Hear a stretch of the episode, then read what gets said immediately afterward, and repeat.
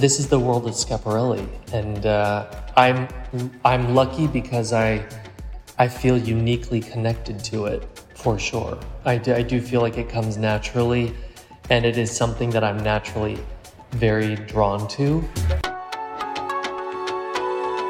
I am Susie Menkes, and you are listening to my podcast, Creative Conversations.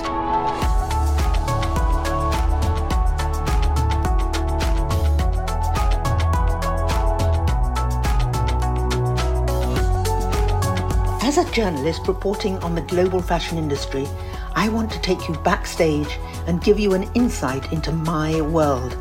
Listen to my exclusive conversations with creatives, industry leaders, and those whose voices have some of the greatest impact.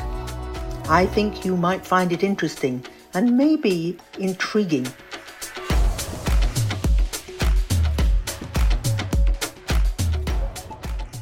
Schiaparelli is one of the most famous names in fashion. I'm talking to you from Haute Couture in Paris, and yesterday was a big day for the brand. The morning started with its Haute Couture show, and the day ended with the launch of the new Schiaparelli exhibition, Shocking Chic, the surrealist world of Elsa Schiaparelli. That's being held at the Musée des Arts Décoratifs in Paris, where the current designer, Daniel Roseberry, has absorbed the aesthetic of Elsa Schiaparelli, famous in the era of Salvador Dali and a lasting memory in fashion. The American designer has brought a fresh spirit to the legendary name, while keeping to a current aesthetic, with the glory of dressing Lady Gaga in Schiaparelli for the American inauguration. He tells me it is a long way from his own religious upbringing, but not from the story of Schiaparelli that goes way back to 1927. So I've got a question to ask you. What's it like to be the artistic director at Schiaparelli and to connect with the world of Elsa Schiaparelli herself? She was such a strong woman, and she had such a personal link to artists of her era. And I looked it up and realised this was nearly 100 years ago. How can you get those elements into your designs? How can you keep your own spirit, which is very strong, and at the same time pick out the parts of Elsa that you feel have brought you into your designs? It's something that I think I never want to take it for granted, because I really do feel like it's such an extraordinary situation that has brought me here and given me this opportunity, and the fact that the fashion world and is responding, and the world is responding, is something that I really can't take for granted.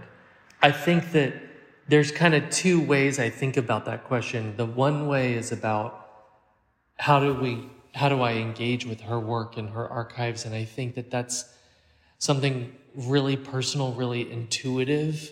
I never want to feel like I'm doing an impersonation of Elsa's work, and so I try and wear it very lightly, and I try and just sort of do what feels right. Every season it's changing. I feel more and more comfortable with the archives. At the beginning, Susie, I was really not interested in them at all. And as I've gotten, I think, maybe just more confident and got a few more seasons under my belt, I feel like I have a little bit more agency over how we work with the archives. And then the other side of the question, I think, would be how do we make Schiaparelli relevant for today, And that is the cultural relevance that the house has won, I think, is the product of a true collaboration between me and the celebrities that have gravitated towards us, the stylists, and also a lot of luck. I honestly think a lot of dressing, unless you're paying big budgets to stars, it is a lot of luck that leads you to those miraculous moments that we've had over the past 18 months. So, but do you feel also that latest couture collection shown in January, it was so successful because you found that balance between your designs and those of Schiaparelli herself? You didn't drench the clothes in colour, which previous designers have done. There was a lot of black, but with striking golden ornaments. And I feel that your focus was really on your incredible shapes and silhouettes. Am I right about that collection? 100%, yeah. Seeing the, focusing on the silhouette of the jackets, all of the tailoring, which felt very Schiaparelli, and then the sculptural elements of the bustiers and the corsets, and just really focusing on the silhouette felt sort of revelatory in a way. And I think color can be a next step, but I was so inspired by our fittings. And we were fitting in black crepe corset toile, which is that beautiful écru white. And then we had the gold elements in the fittings. And I just thought, if I'm feeling such a connection to this collection in the fittings, that's what I would want the people in the audience to see and to feel as well. I tried to not change it too much from how magical things were in the fittings, because that happens sometimes. You see something in the fitting and it's so perfect, and then when you change the fabric or the color, it loses something. And we really tried to preserve that sort of like raw perfection that you get in that instant perfection that you get in the fitting. I'd like to take you back quite a long way. Your origin is, after all, we know it's in America, but it's in Texas, and that's a long way from Paris. But then so's New York, where you worked for an entire decade with Thom Browne, and he has a different aesthetic and passion for inventive menswear, not womenswear. And now you're here at Schiaparelli, and it's such a powerful brand and loaded with fantasy. What was the sequence of events that enabled you to get from Texas to Paris? When I was 12, I saw a documentary on Michael Kors, and it was from the Style Channel. I don't know if you remember the Style Channel. It was really like, it was so many, it was like when Tim was doing Fashion File, and there was Video Fashion, and you were all over it. And it was really, for me as a 12-year-old boy watching these fashion shows happen, I was so enthralled. And that was the first time I remember seeing myself in, Michael Kors specifically, because he came from suburban America, sort of like middle-class family, and had sort of built this fantasy out of nothing in a way. And it gave me permission to dream. And that's why I ended up going to college at FIT. I mean, this is a roundabout because it's a long story, but I ended up at FIT. And, it's funny, a recent article said I dropped out after 2 years, and my dad told me, you should rephrase that, because you weren't a dropout, you were pulled out of school. And that's a big difference, and it's true. Thom pulled me out of school to work for him, and I ended up working for Thom Browne for 10 years. And learning everything, learning how to learning secondhand how Thom dealt with the role of being a creative director, but also learning about luxury, and just, it really finished my training in a way. And then after Thom Browne, I left the company without knowing what I was going to do.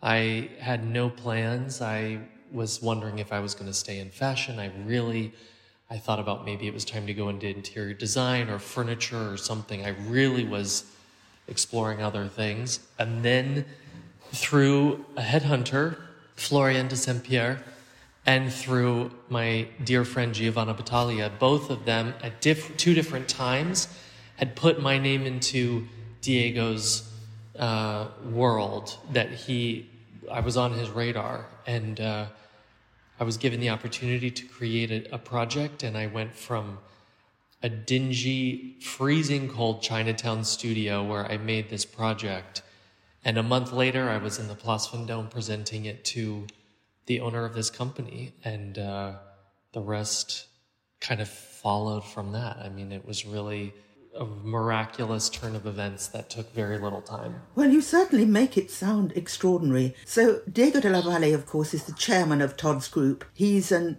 international Italian powerhouse. And so yeah. I suppose that you immediately felt, as you were saying, international, with working with him and working with somebody who does perfumes and all these things. So does that really help you to feel international? Being American in Paris is not really so easy, is it? And especially when the COVID pandemic separated you from easy travel, and it sort of stranded you in the office on Place Vendôme. Yeah. How did you cope physically and mentally with that situation? You know, I think the word I keep coming back to is just tension, because I really feel like the tension of me being from Texas, from New York, and then going to Paris, there's such a, it's like being from different planets, you know, the cultural differences, and especially working in Paris, I think is so different than working in New York, for example.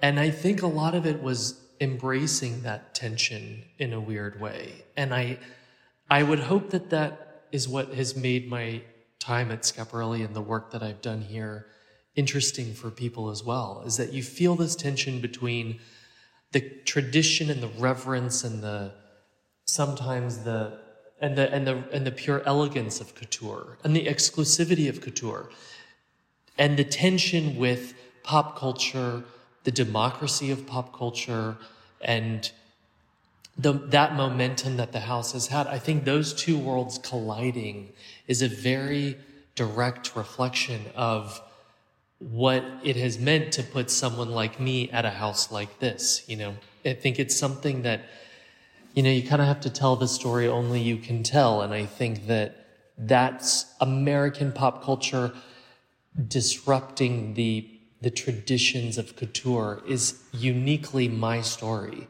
And I think that people feel that in the work, or at least I hope they do. Pop culture is one way of describing what you do, but looking back to your life, I think a lot of people would be very surprised to know about your connection with the church and the importance of religion in your life. Do you feel like talking about that and how it shaped you, and why did that influence you so much in what you're doing? I mean, I think it's my faith, the faith that I was raised with, and the role that faith and just belief in something bigger than yourself has played in my life. I mean, it's so much bigger than fashion and my work. You know, it's every part of my life, I think, has been marked by that. And it's something that I think people who are raised in the church, especially people like, I mean, gay people or people who don't necessarily fit into the narrow confines of what the church or certain churches would define as, you know, the right way to live or the godly way to live.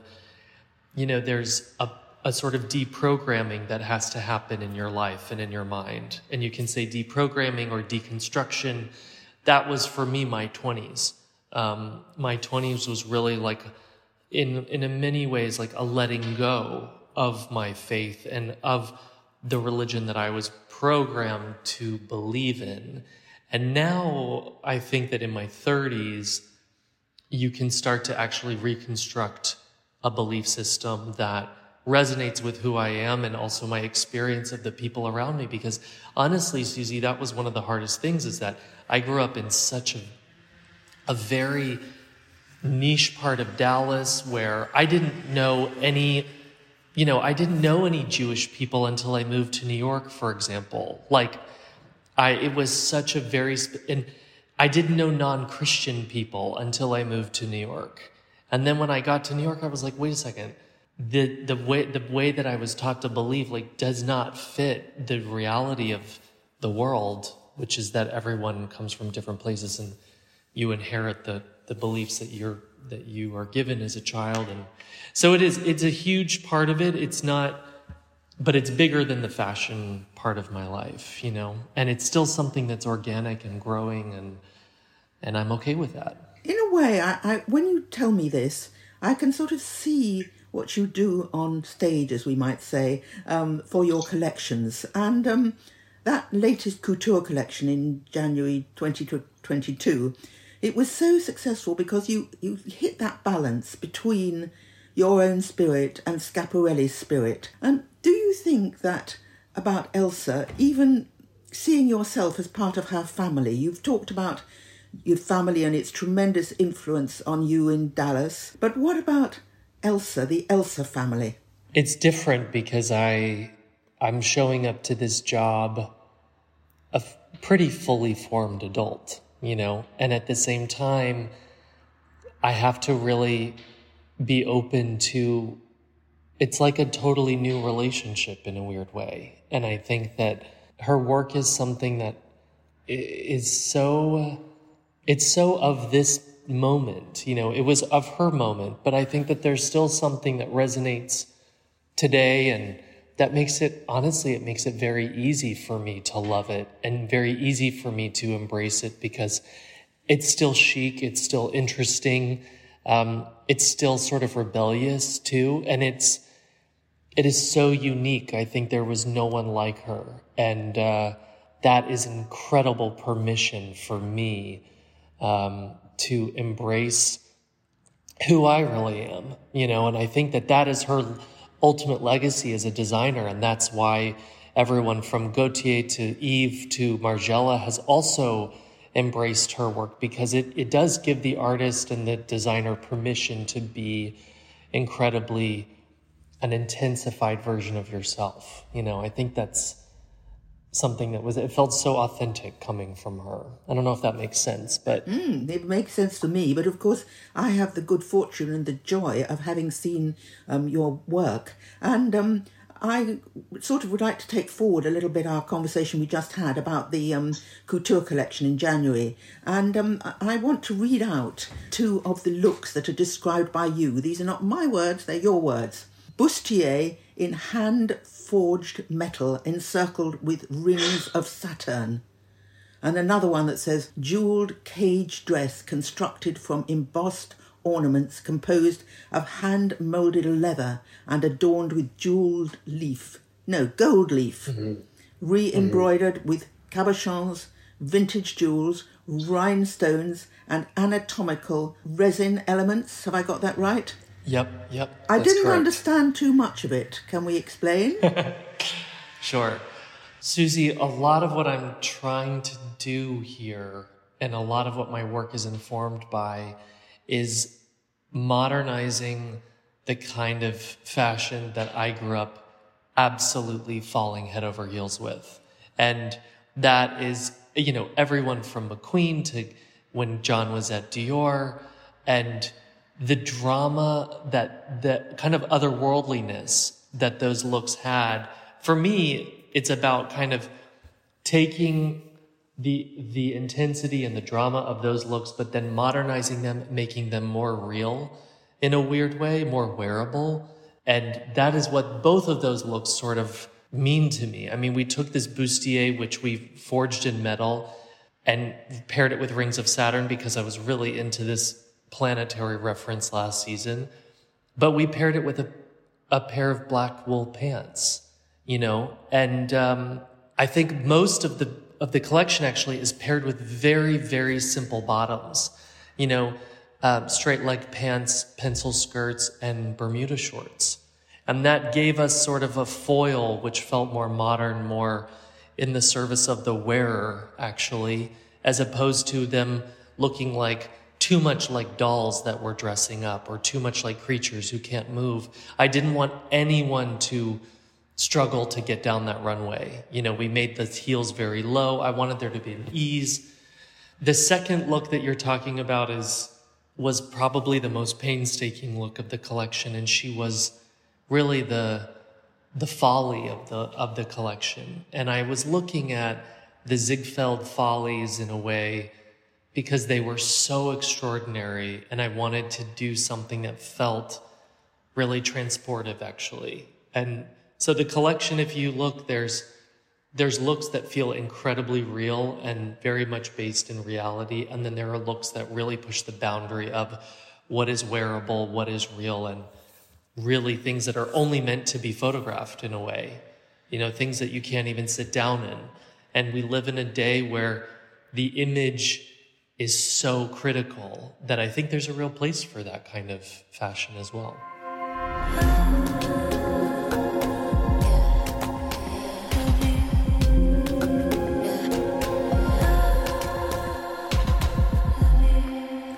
Well, I'd like to ask you about some of the big moments you've had over this last year. You've dressed some big people on the red carpet, and you've had tremendous recent success with Maggie Gyllenhaal wearing the scap to the Oscars, and for the American election, the fact that Lady Gaga wore a dress with voluminous red skirt top with a signature dove brooch holding an olive branch. That dress made history the way she looked. What are the pressures of dressing a star for a big occasion, particularly when it's something to do with the actually not just turning up at a fashion event, but something that really touches the whole world in your country.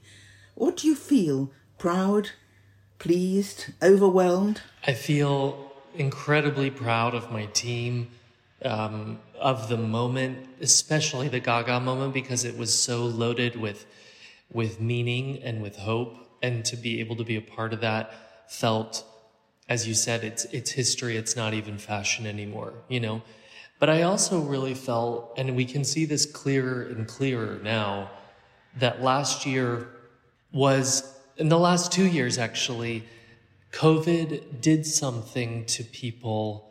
It made them really crave beauty in a way that was unique, I think, in our lifetimes, because I think that we're so, now that the world is sort of coming back, we wrestle with being oversaturated and bombarded with things that are beautiful or, you know, or desperately vying for your attention.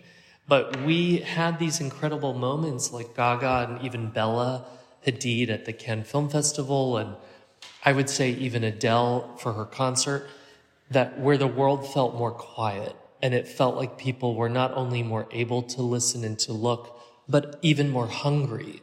So many people said that when Gaga came out of those doors wearing that look, that they burst into tears, not just because of what it meant, but because it was the first time they had seen fashion since COVID had started, because there was no red carpet, there was no nothing. And I think part of the power of those moments is so linked and indebted to the context. And the context was the global lockdowns. And so we were so, I feel incredibly proud and humbled. And it also comes with a huge dose of pressure to keep it up, to keep it going, and to keep the momentum going. Well, I think everybody has been so impressed with the way that you have connected with the real world. And perhaps that's partly because so much is talked about surrealism and what it means in fashion. Elsa Schiaparelli herself was friends with Dali and other artists such as Jean Cocteau and Man Ray. You bring surrealism to life mostly through the jewellery, through the shoes, through the bags, in other words, through all the surroundings of the clothes. How easy is it for you to play with accessories to catch that surreal notion of Scap herself? Are you deep down a surreal person? Do you see a lot of that in art? I think if I was working at a different house with a different heritage, I think I would be making a different collection. You know, I think these are... This is the world of Schiaparelli, and I'm lucky because I feel uniquely connected to it, for sure. I do feel like it comes naturally, and it is something that I'm naturally very drawn to. I don't know if I consider myself a surreal person, but I do love the space that surrealism occupies. I think it was Brock who said that surrealism is the space between what is real and what is fantasy. And that in-betweenness is what surrealism actually is. And I feel that a lot of my life is in that space as well. You know, I don't feel at home in Texas, and I don't feel at home in Paris in a way. I feel like torn between the two. And that tension feels unique. It's kind of feels kind of gay and feels kind of cool and feels kind of surreal. And I don't know. I think that there's something really that between the male and the female, the masculine and the feminine, the soft and the hard, the tailored and the flu. It's always for me coming back to this sort of tension between those two extremes. And I find that incredibly inspiring, motivating.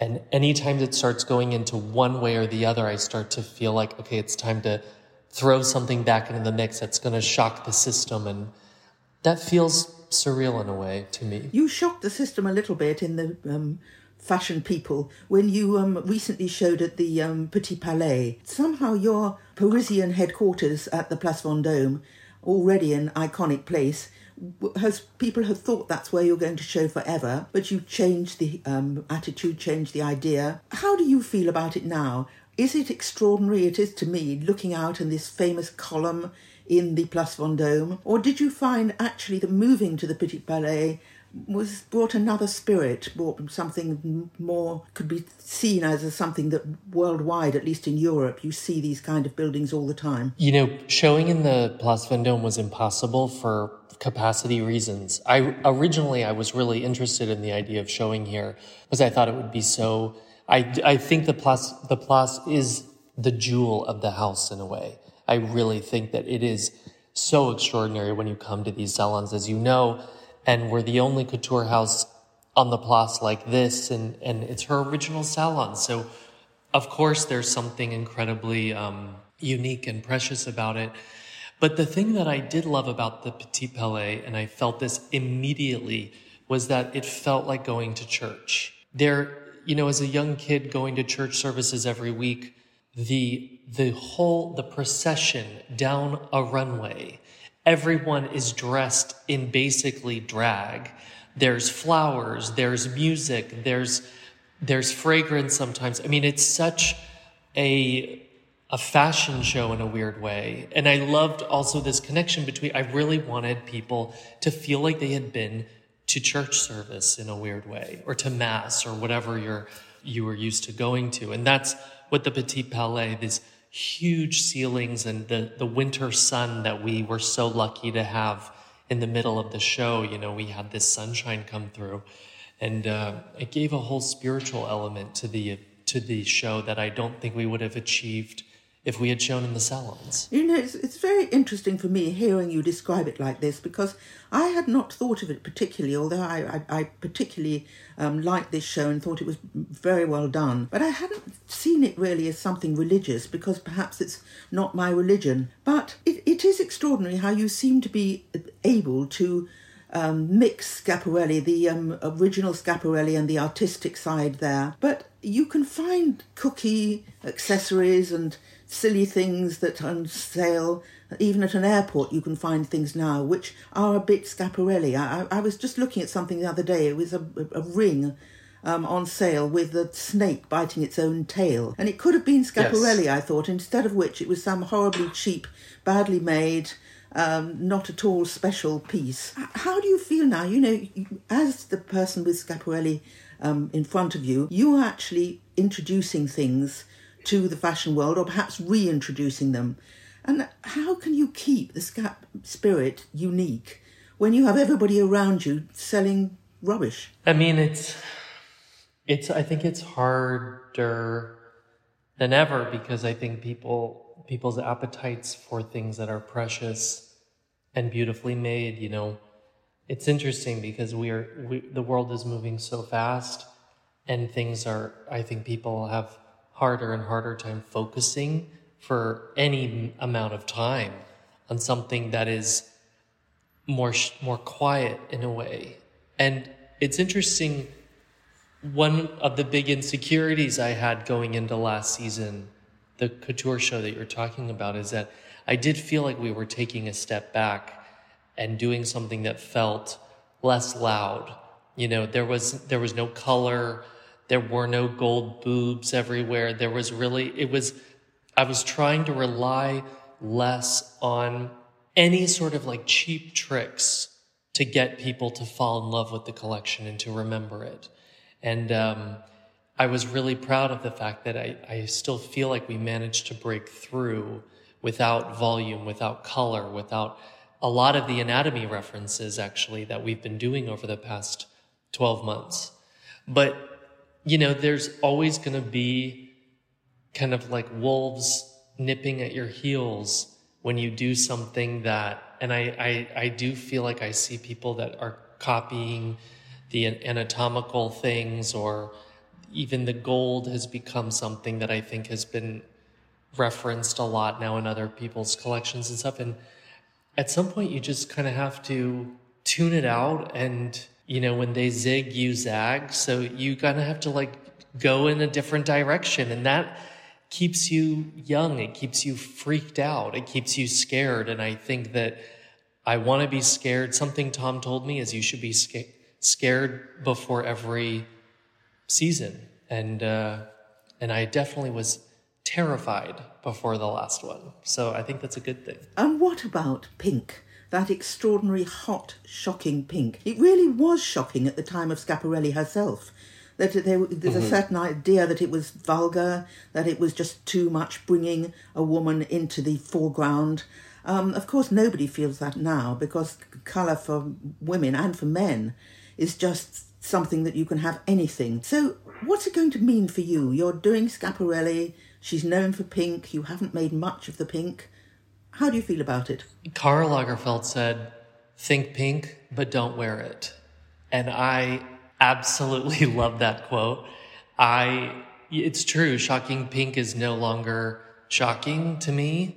To be honest, doing something like we did for last season, the absence of color felt more shocking than doing some big brazen use of pop colors and things like that. And so, but you know, next season it could be completely the opposite. And that's one of the things I love about this job. As much as I would complain to anyone who will listen about the rhythm and the pace of the industry, it also, the silver lining is that it gives you an opportunity to be completely reactive and rebel against what you did last season in a few months. And I think that there's something, I hated the idea of doing pink last season.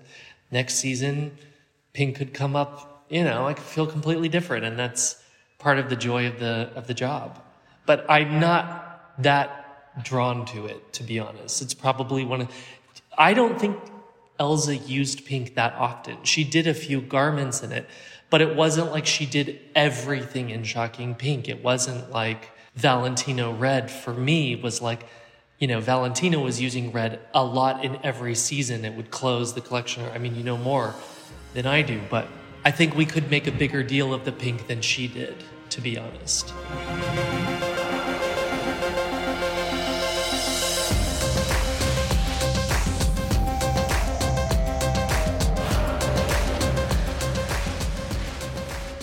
Am I right in thinking that there is going to be an exhibition in Paris on Schiaparelli, and this summer even? Is that true? Yes. The exhibit will open on July 4th, the same day as the Couture show.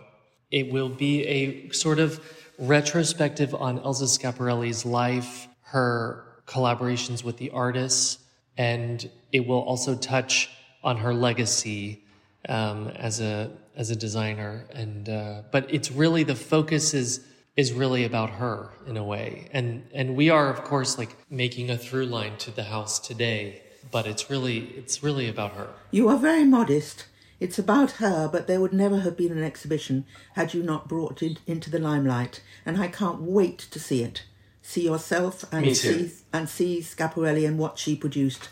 Thank you so much. Yeah, it's going to be incredible, and we are really, really excited about it. To see all the work presented together for the first time really ever, it's going to be an amazing moment, I think. One thing I wanted to ask you about is about being American.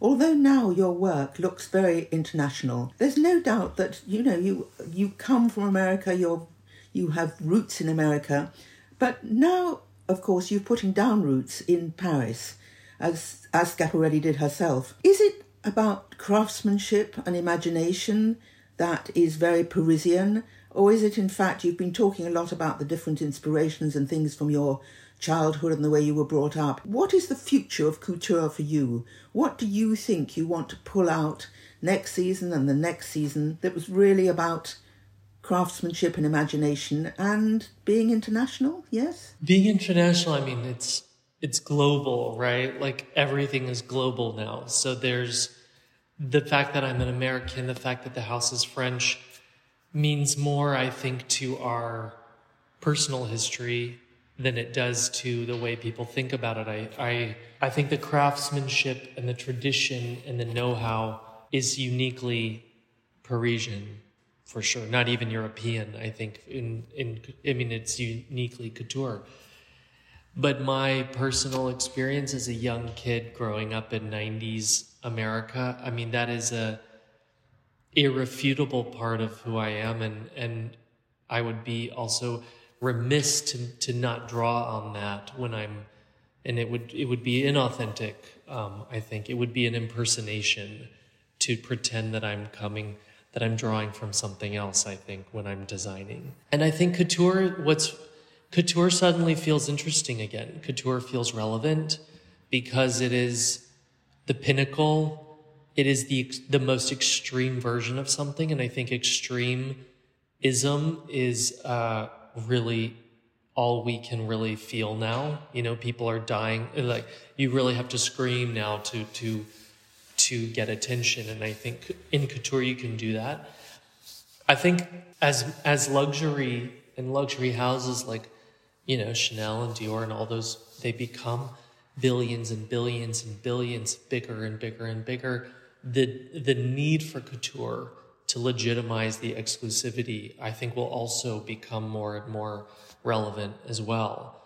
So it becomes a sort of playground for the creative director to say something that is not commercialized, that is purely the artistic vision of that person at that time.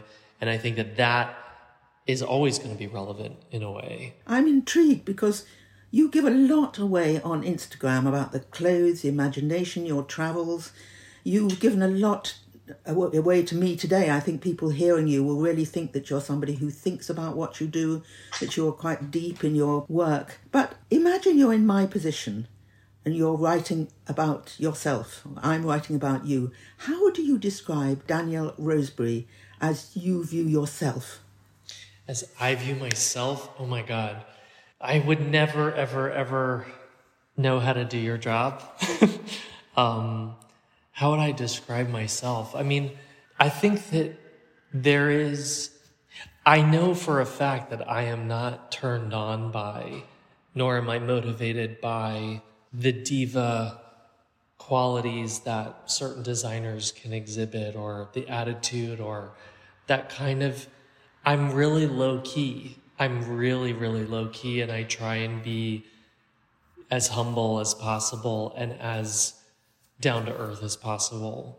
But the work that I would hope to create and dare to create and put myself out there, I think wants to be the boldest work that I possibly can.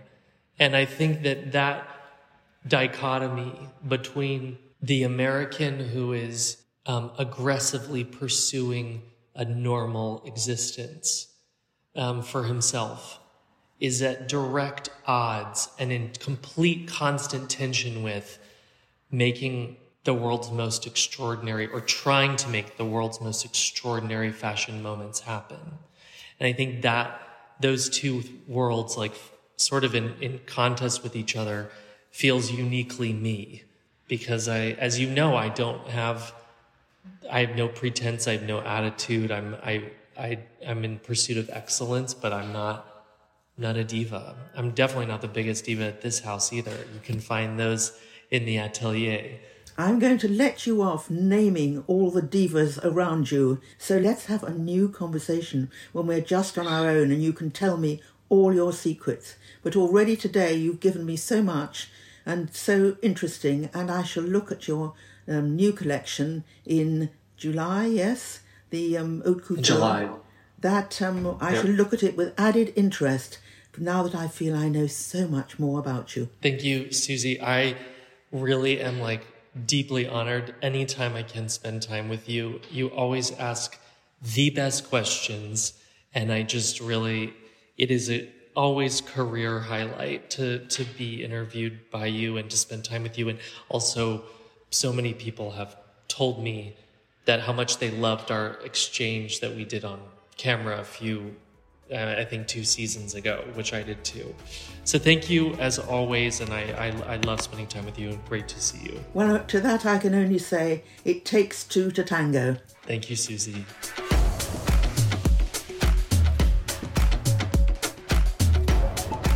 Thank you, Daniel Roseberry, for taking us through your surreal approach to design, your life in America, and how you keep your own spirit designing in Paris. Next time, I shall be transporting you to a San Francisco headquarters where a mushroom renaissance is taking place.